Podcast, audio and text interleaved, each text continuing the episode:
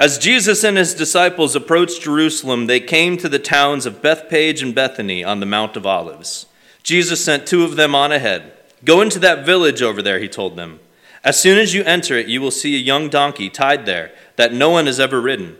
Untie it and bring it here. If anyone asks, What are you doing? just say, The Lord needs it and will return it soon. The two disciples left and found the colt standing in the street, tied outside to the front door. As they were untying it, some bystanders demanded, What are you doing untying that colt? They said what Jesus had told them to say, and they were permitted to take it.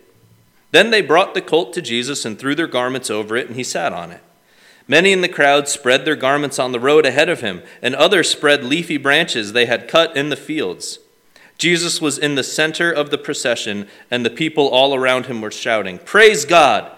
Blessings on the one who comes in the name of the Lord. Blessings on the coming kingdom of our ancestor David. Praise God in the highest heaven. So Jesus came to Jerusalem and went into the temple. After looking around carefully at evening, he left because it was late in the afternoon. Then he returned to Bethany with the twelve disciples. Let's pray together. Lord, we thank you for this morning. We thank you uh, for this day that we get to celebrate Palm Sunday, as we call it the triumphant entry. Lord, we ask that you would be uh, the center of this service today. It's, it's a lot of familiarity because we celebrate this every year, uh, along with Easter, along with Good Friday. Lord, this, this week is very familiar to many of us. But Lord, I ask that you would renew it in our hearts and in our minds, that we would learn something new from you, Lord, that we would be reminded of something that we need to see. And Lord, I ask that you would bless Pastor Doug as he comes and shares with us.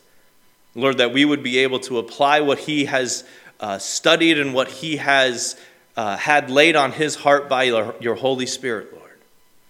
Lord, that we may hear it and apply it to our lives this week. Lord, I ask you, go with us this morning as we enter into your word. Lord, guide us and teach us. In your name we pray. Amen. We find ourselves this morning captured by a number of things. First of all, all of you that are here this morning, this is not your first time, nor we trust, if God would tarry, it won't be your last time to be in church on what is called Palm Sunday. The calendar hanging on our wall, as I'm sure the calendar hanging on your walls at home, reminds you that this is a special kind of day. And I, and I find out that as the seasons go on, this being my 10th Easter season here. Some of you have been here longer than I have, and you have had to sit through sermons concerning what is called the triumphal entry. Others are not so long here, and this may very well be your introduction, but I find it a difficulty because of familiarity. We, we've got all of the information. Pastor, what is it that you could give to me? What is it that you could expound from this pulpit that, that would even give me a little bit of excitement of the reason I got up this morning and came to church? Or are you just going to waste my time on things that I've heard before? Uh, that's the challenge. It's sort of just same way as it is at, at, at Christmas time. It, it, what do you say? Uh, what is it that you can even present that would at least cause individuals to capture, maybe for just a moment, capture a sense that they never saw before in the scriptures? Uh, familiarity can even cause us to uh, fall asleep at the wheel, if you will, in, in Bible study. Uh, the other danger is creativity. Creativity is not something that I'm overly inept at. I, I can't dress up as uh, a, a, prophet or anything like that. That's just out of my realm. I, I, I don't enjoy that. I like to stay in my, in my lane, if you will. But sometimes when pastors come on to this particular day and days to follow, they will try their best to interject into a text something creatively. Maybe they would even begin to give a, give a message on Palm Sunday that has to deal with, well, let's just consider the donkey for a while, shall we? Well, what good is that? Getting into a mind of a donkey, an animal that doesn't have one. Well, that, that leaves us nowhere. That leaves us high and dry. We, we, we, we gain nothing in spiritualness of trying to understand this passage as we look at the life of the donkey. And yet, creativity can lead us away from the intent of the passage. No, what we need to do is we need to come to the more familiar passages of Scripture with a sense of investigation. A sense of, is, is this all that I know, or is there something else here that maybe I've never considered before? One individual says we, we need to come as, even in a sense of agnosticism, and, I, and he explained what he meant. He said he's not saying that we disregard everything about knowing about God, we can never know anything about God. No, we come at it as an investigation. What's the truth? What is here? And so that is my challenge this morning the challenge of investigation hopefully to, to whet your biblical appetite. And now, Mark chapter 11 is not the only passage that deals with this part of the life of Jesus, especially when it comes as we focus on the last week of his earthly life. It's also recorded for us in Matthew chapter 21. Then you can go to Luke chapter 19 and John chapter 12. And then again here in Mark chapter 11. It's one of the few places in Scripture where all of the gospel writers comment on it. Now you may be asking yourself, at least I trust you will, well, why did we choose Mark chapter 11? Well, it's because of this. The, the Gospel of Mark, from a biblical historical situation, was the very first gospel that was written. And Matthew and Mark and John they had this at their disposal and they did investigation. They wanted to know well, maybe we should talk to some of the people that were there. And maybe we should even garner uh, in of ourselves some of the feelings and some of the senses that we had. And what does this all mean? Well, just like in real estate, the three things of real estate are location, location, location.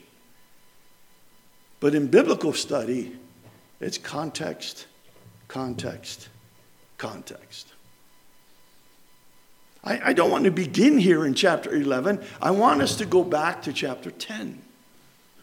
And in fact, if we would pick it up at verse 32, we're setting the context as to, if you will, this is happening prior to this, and then we're going to look at something that happens just like 24 hours afterwards. And it puts it all in context so that maybe, just maybe, you will leave today with something encouraging instead of saying to yourself, that guy did nothing for me this morning. When we trust that we'll be able to accomplish something this morning. Notice, if you will, in verse 32 of chapter 10, they were on the road going up to Jerusalem. And Jesus was walking ahead of them. The disciples were astonished. And, but those who followed were afraid. Now, take those two words just at a, at a quick glance, if we will. What would cause the disciples to be astonished? What would even cause the others who followed Jesus? He, he, had an entourage in, in this particular passage that they were afraid. Afraid of what? What was it that was causing these feelings? What was it that was setting them back, if you will, and wondering, what is this all about? Well, if you go prior to verse 32, there's an event that gets their attention. A rich young ruler comes to Jesus and says, What do I have to do to inherit eternal life? Well, you know that story. You've heard sermons, I'm sure, on that before. And then Jesus, after that confrontation with that young man, turns to his disciples and he starts to explain the situation so that maybe they themselves would come to a deeper understanding of this whole thing called salvation. Because the disciples asked Jesus, who then can be saved? Jesus said it's difficult for a rich man. And it's so difficult that he compares him to a camel. It's easier for a camel to go through the eye of a needle than it is for a rich man to come and, if you will, trust Jesus Christ. And the disciples, well, then who can be saved? How is it that we understand this thing? And, and then Jesus begins to, again, point them to the fact that with man, that which is impossible, but with God, nothing is impossible. Nothing. Then you kind of wonder if they're walking along, the disciples are talking to one another. And they're saying, What was all of this about? And then, in fact, they even came to Jesus and said, Well, well, but we left our family, we, we did all of this to follow you. And then Jesus says to them, Yes, and you're going to be rewarded for that. And so we get to this passage, chapter 10, verse 32, and the disciples are astonished and the followers are afraid. And then Jesus basically takes a hammer and hits them in the head when he says, if you'll notice, he, at verse, uh, as we go down to verse 33. See, we are going to Jerusalem. The Son of Man will be handed over to the chief priests and scribes, and they will condemn him to death. Then they will hand him over to the Gentiles, and they will mock him and spit on him and flog him and kill him, and he will rise after three days. Wow. Now, this isn't the first time that Jesus commented on this. In fact, in all of your good Bibles, you have a heading which says the third time Jesus mentions this. But they, they didn't get it. John's gospel tells us very clearly in chapter 19 that they didn't understand, they were bewildered. They didn't grasp what Jesus was talking about, let alone going to Jerusalem to die. What are you talking about, Jesus? We're, we're here, we're following you. You're the one who has the words of life, John or, or Peter said one time. We have no other place to go. And you're talking about dying and leaving us here? That, that just can't happen. And the others that are following are afraid. Are, are we chasing after a ghost? Uh, is what Jesus has been saying all of this time, is it really real? Or, or is he going to leave us high and dry like a preacher does sometimes on Sunday morning? What is the hope?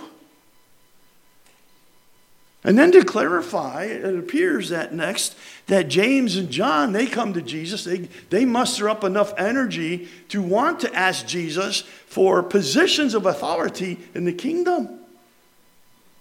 Now, when you come to your kingdom, Jesus, why don't you let one of us sit on your right and the other sit on the left? We'll be in control of things. You just sit there. We'll take care of it. and Jesus says, Guys, you got no clue. Are you going to be able to be baptized with my baptism? He's speaking there of his death. And they said, Sure, why not? And they had no idea what they were talking about. And the other disciples, they got all flustered up. They got fired up. They wanted to have a pillow party. You know, the kind that you put the pillowcase over the person's head and you start beating them to death. That's what they wanted to do. And then Jesus said, wait a minute, wait a minute, you got the wrong idea. You have asked for a position. But let me give you some instruction. And notice what it says in verse 44. Let me pick it up at verse 43. Jesus says, But it's not so among you. Guys, you don't act like this. Gentile kings lord it over them people. You are not to do that. Notice what he says. But on the contrary, whoever wants to be great among you will be your servant. And whoever wants to be first among you will be a slave to all. For even the Son of Man did not come to be served, but to serve, and to give his life a ransom for many.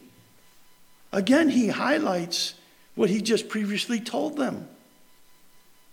If you, if you want greatness in the kingdom, then this is what you have to do.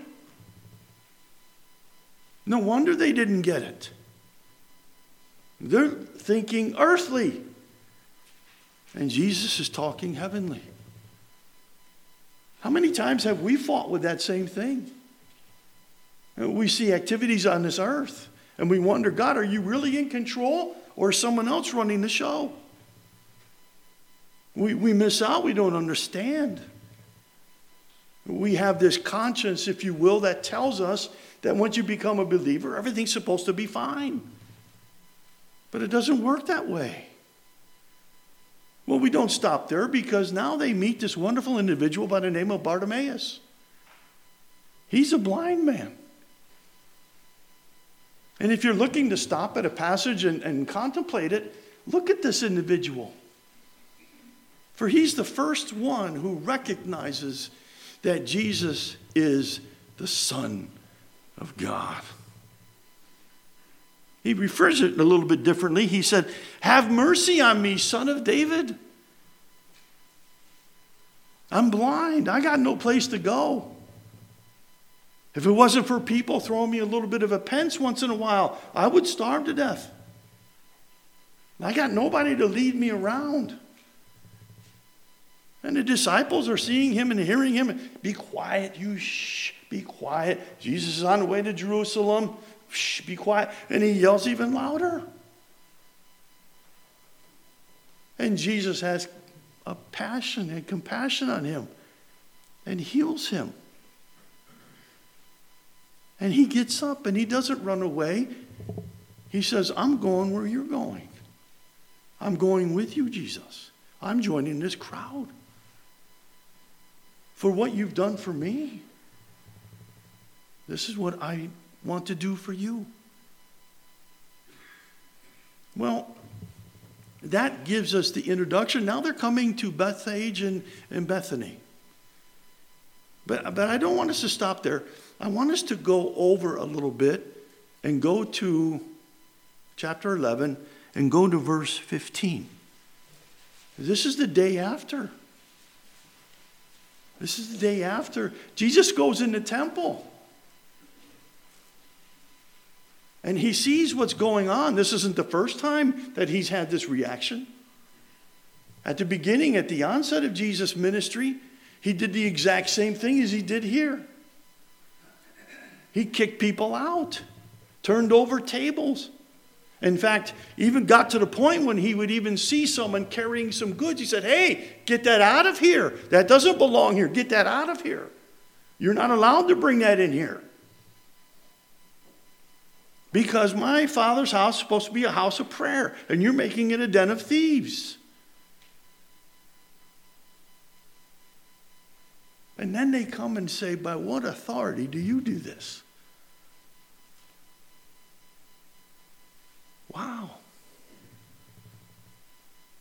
And yet we're caught in a conundrum. We like the previous Jesus. We've painted pictures of him. He's, he's loving, he's sort of cozy, he, he's holy, he's righteous. Well, I don't know if cozy is a good word to put with Jesus, but you understand what I'm saying. But here, he's different. You see, we like Jesus on the donkey. We, we, we like that kind of Jesus. But when it comes to really seeing who he really is, we, we, we wrestle with that. Ladies and gentlemen of the jury, can I at least offer you this? We, the only view that we can fall upon about who Jesus is, is what the scriptures tells us, not our own personal makeup. This is who he is. Yes, he is loving, he is righteous, he is gentle. But he also doesn't mess around.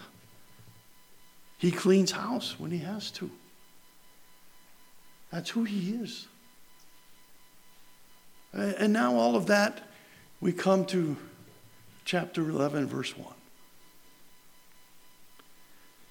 When they approached Jerusalem at Bethphage and Bethany, near the Mount of Olives, he sent two of his disciples and told them, Go into the village ahead of you, and as soon as you enter it, you will find a colt or a donkey tied there. Loosen it and bring it to me. And oh, by the way, it's one that has never been ridden. Now, without uh, drawing a dark cloud, I, I'm not going to enter the realm of creativity, but I want to at least draw something out of here. I'm, I'm not going to get in the mind of the donkey, but I wonder what the disciples were saying as they were going. Maybe they were commenting to one another, yes, Jesus is coming riding in in the, in the city of Jerusalem. Maybe this is the time he's going to establish his kingdom. James, John, maybe they were the two just saying, now we get to sit on the right and the left. Maybe they got all of that running through their mind.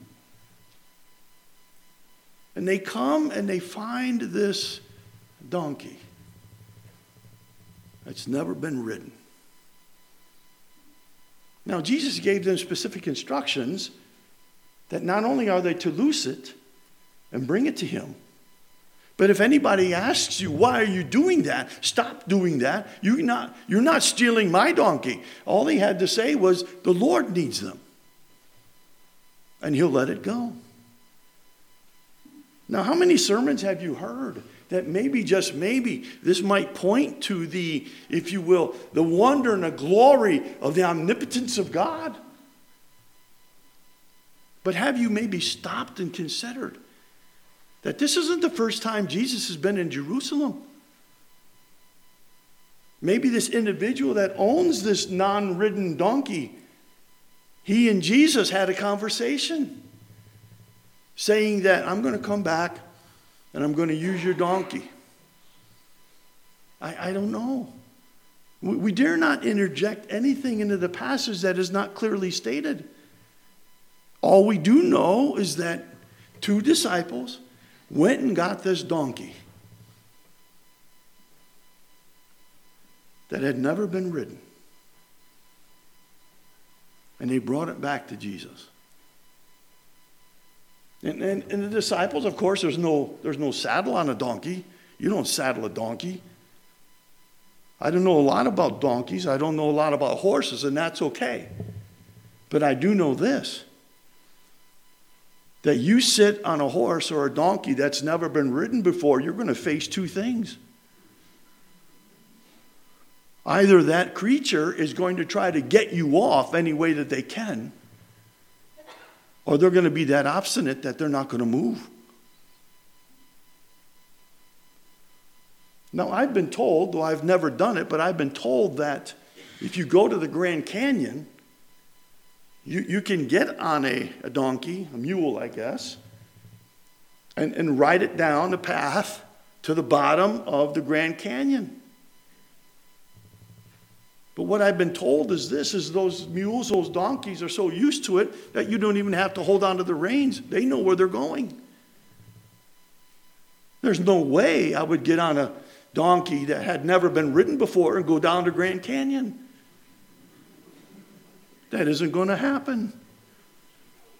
And here's this donkey has never been ridden before. And Jesus says, Go get it, bring it here. And they put their cloaks, their outside cloaks on it for Jesus to sit on. Jesus sat on that donkey. Now, again, without crossing over to the, to the point of darkness, but consider that. There's something here for us to look at. Jesus sitting on an unridden donkey. You kind of wonder of a song that comes to mind Fairest Lord Jesus, ruler of all nature, thou Son of God, and man the Son. The waves and the wind have ceased. Lazarus has been raised. And Jesus sits on an unridden donkey and it obeys its master. I wonder, is this how it's going to be in the millennial kingdom that is described for us in the book of Isaiah? Where a lamb will lay down next to a lion and, and not have any concern of its life. Where a child can reach into a hole and grab hold of a snake. Why a child would want to do that, I have no idea. And not be bitten where there is no more pain, no more suffering. Is this a picture of maybe what it would be like? So, so calm that an unridden donkey recognizes its creator and says, Let's go. And he rides in to this city of Jerusalem. And we come to the portion of what they are saying. Down here in verses, excuse me, 9 and 10.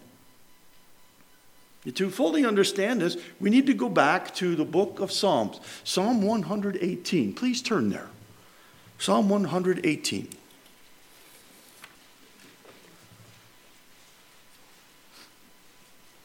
Psalm 118 is the last of what is called the Hallel Psalms.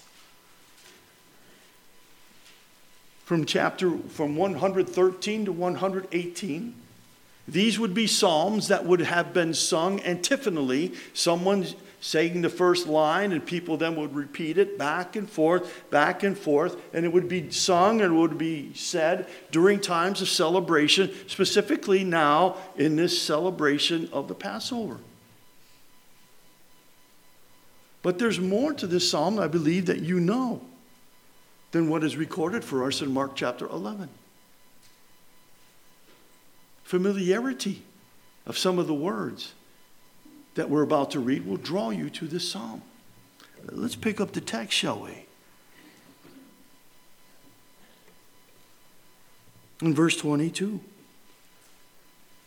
the stone that the builders rejected has become the cornerstone. Well, that, should, that is something that you should be familiar with. Peter wrote about that. Specifically, when Peter's writing, telling us that we are a royal priesthood. Uh, we belong to a, a different kind, if you will, of family. And Peter introduces that whole passage by, by highlighting the fact that Jesus is the chief cornerstone. And the church is built upon that. And, and you part of the church. You're, you're the royal priesthood. And then there's another familiar phrase that in verse 24. This is the day the Lord has made. Let us rejoice and be glad in it.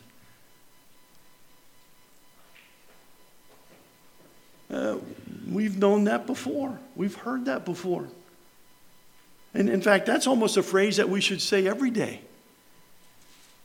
This is a day the Lord has made. Let us rejoice and be glad in it, even if it is not as nice and sunny this, as it is this morning. Because God has made it. But you'll notice as we get down to verse 25, you may have the words, Lord, save us. In the Hebrew, that word is Hosanna. It's the word that was shouted about in the text of Mark chapter 11. And, it says, Lord, save us. Please, Lord, grant us success. He who comes in the name of the Lord is blessed. From the house of the Lord, we bless you. The Lord is God and has given us light. These are familiar words to these people in Jerusalem as they see Jesus coming riding in on a donkey. And they begin to exclaim, Hosanna, save us. And blessed is he who comes in the name of the Lord. And they begin to praise the Lord because they even say now the kingdom of David is going to be established here. Hosanna. So that brings me to this point.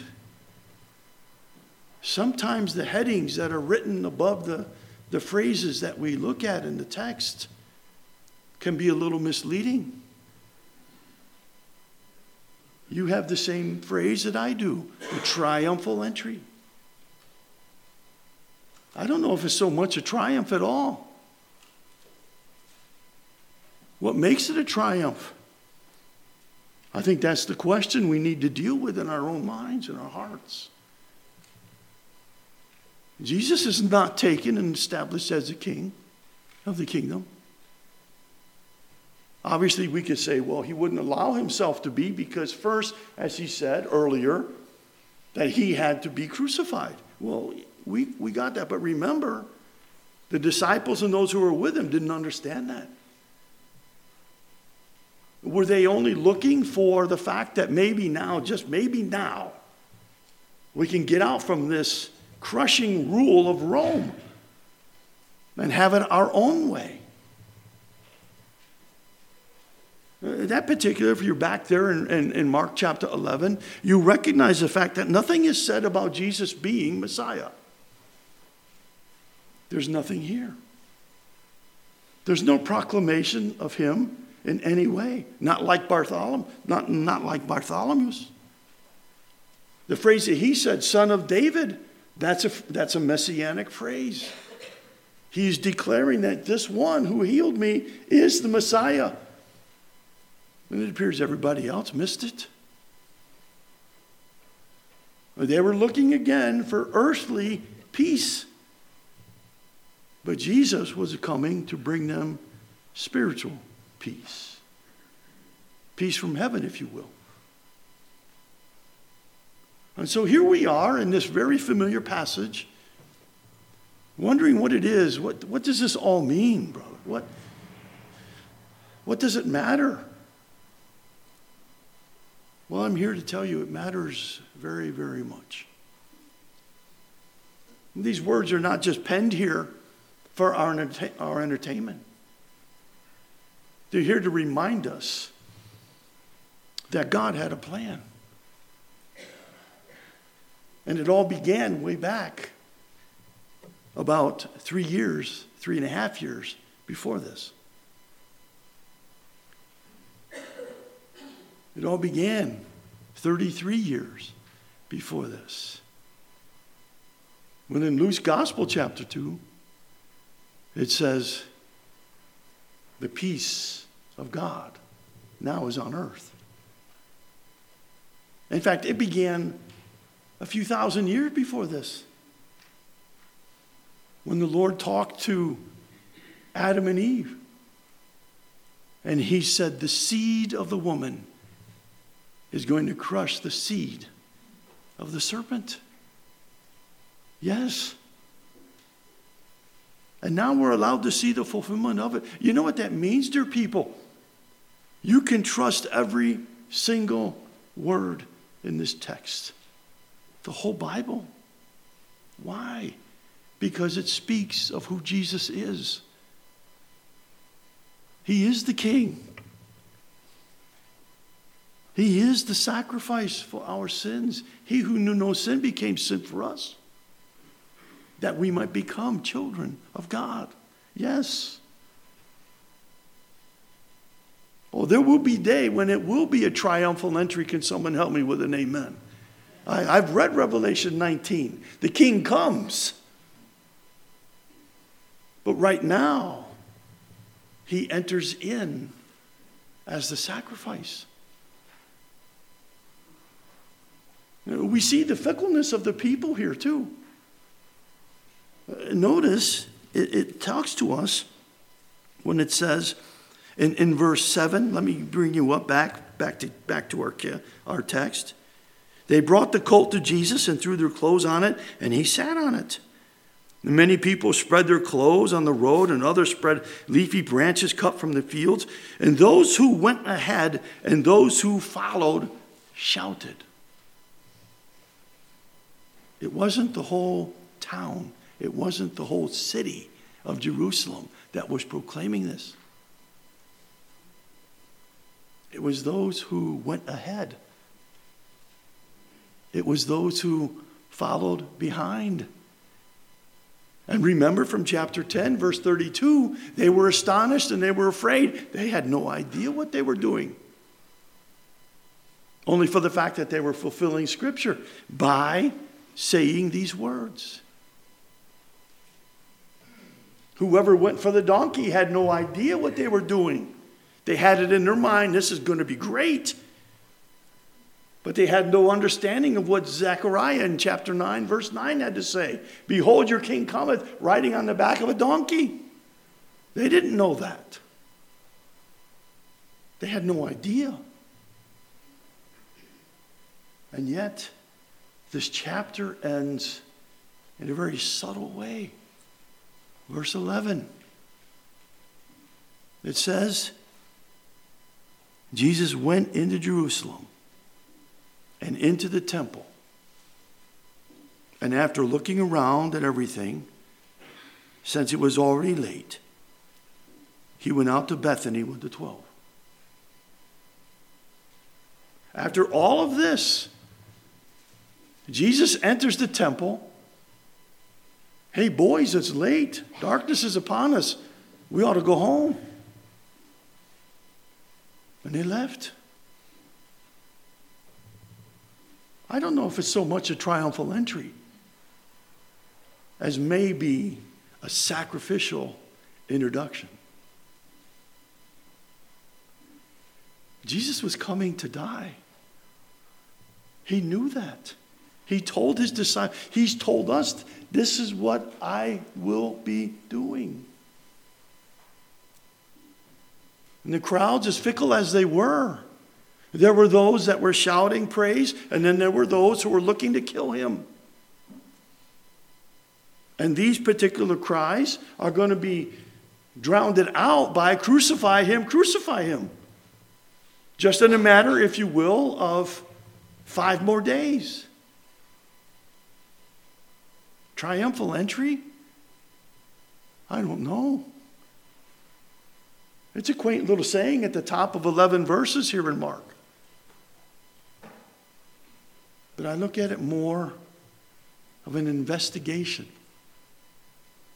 Let me ask you have you investigated who Jesus Christ really is?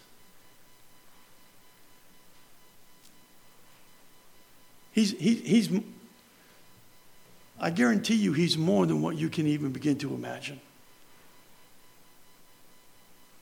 But the most important thing about him is on display for us in this whole coming week of how he is the king. He is the fulfillment of God's plan. He is God and man together. He will die. But he's going to rise again. That's what he said for us. In three days, I'm going to rise. Do you know him? Sometimes we can get all excited in a crowd and have no idea what we're cheering. It's almost like playing a game at a party, isn't it? Where someone is given a phrase and they're supposed to memorize it and they're supposed to pass that phrase on to the next person. And by the time it gets around, it has, it has nowhere near the same. Don't we do that to Jesus? The only thing that we can even begin to come to understand of who Jesus is is what is written in the text. And I'm here to tell you that Jesus is a lover of your soul, and he doesn't want any one of you to perish, but to come to repentance. Do you know him? Have you trusted in him alone for your only hope of salvation? Because that's who he is. That's what he came to do. That's what he fulfilled. And now he's waiting for you. May we pray this morning. Heavenly Father, investigatively, I trust that we have gained a little bit deeper understanding of who you are.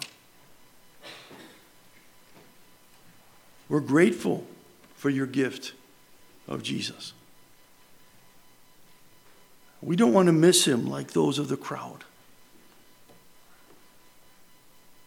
We desire to even know him more. But it all begins at the point of the cross and the, and the empty tomb. Jesus came for the purpose of dying to take upon himself our sin. And through his perfect sacrifice, you tell us, O oh Lord God, in your word, that we can have eternal life if only we believe. Oh, I trust that everyone here this morning knows and understands this truth. But if not, if they would have some questions, I ask, oh God, that they would not leave today without at least asking those questions to either myself or Pastor Steve one of the elders or deacons of this congregation.